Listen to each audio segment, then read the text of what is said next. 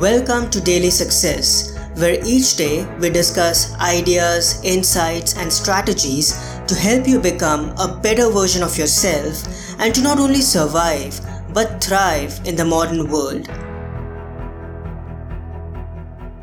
Hi everyone. On Thursdays, we read a meditation from the book The Daily Apple 366 Meditations on Growth, Persistence, and the Art of Exceptional Living written by yours truly.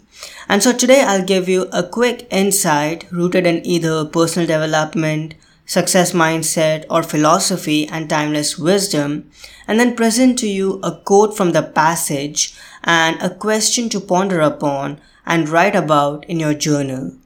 The aim of this practice of reflection and writing is to help you become a little better and wiser and to get you closer to living your personal legend and taking meaningful actions in your everyday life. Here's the meditation for August 19th. Letting go of the externals. There's no law written in stone anywhere that if you are pursuing a simple life, cultivating detachment, and practicing philosophy, you need to give up all your materialistic desires and worldly possessions and downgrade your dressing style and the way you show up in this world.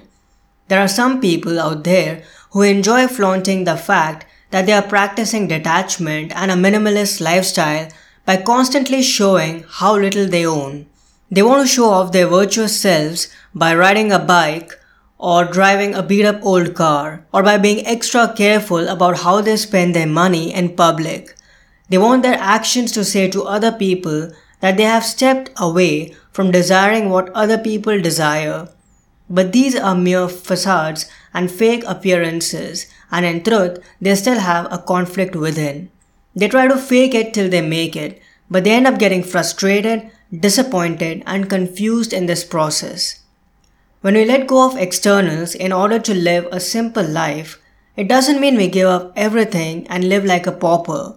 What it means is that we only make room in our lives for the essential things, the things that matter most to us, and practice detachment towards them so that even if they are gone from our lives, we'll be okay with that.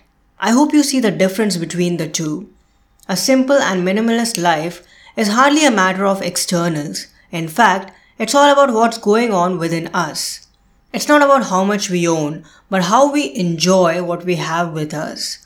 Lack of wealth does not equate to living a simple life. As Seneca writes, we should not believe the lack of silver and gold to be proof of the simple life. Living a life of simplicity means being grateful for what we have without any feelings of need, envy, frustration, confusion, hurt, despair, or insecurity.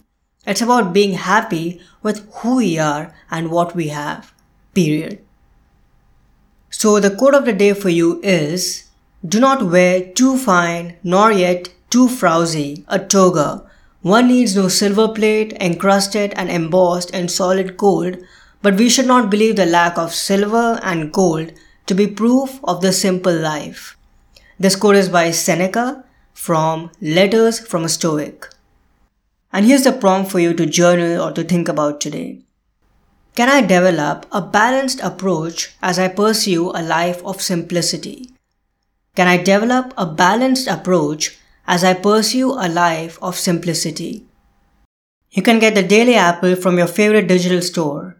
In this book, you'll come across key lessons and exercises with regard to mindfulness, spirituality, lifestyle, and self development featuring insights based on minimalism, stoicism, and ancient scriptures both from the East and the West. As you follow and implement these learnings over the course of a year, each day will become an opportunity for you to become better and cultivate essential virtues to live an exceptional life. That's it for today. I hope you have an amazing day and I'll talk to you tomorrow. Bye.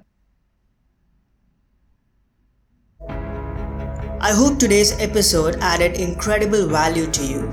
For more helpful resources on personal development, philosophy, and holistic success, come visit my website parthsahani.com.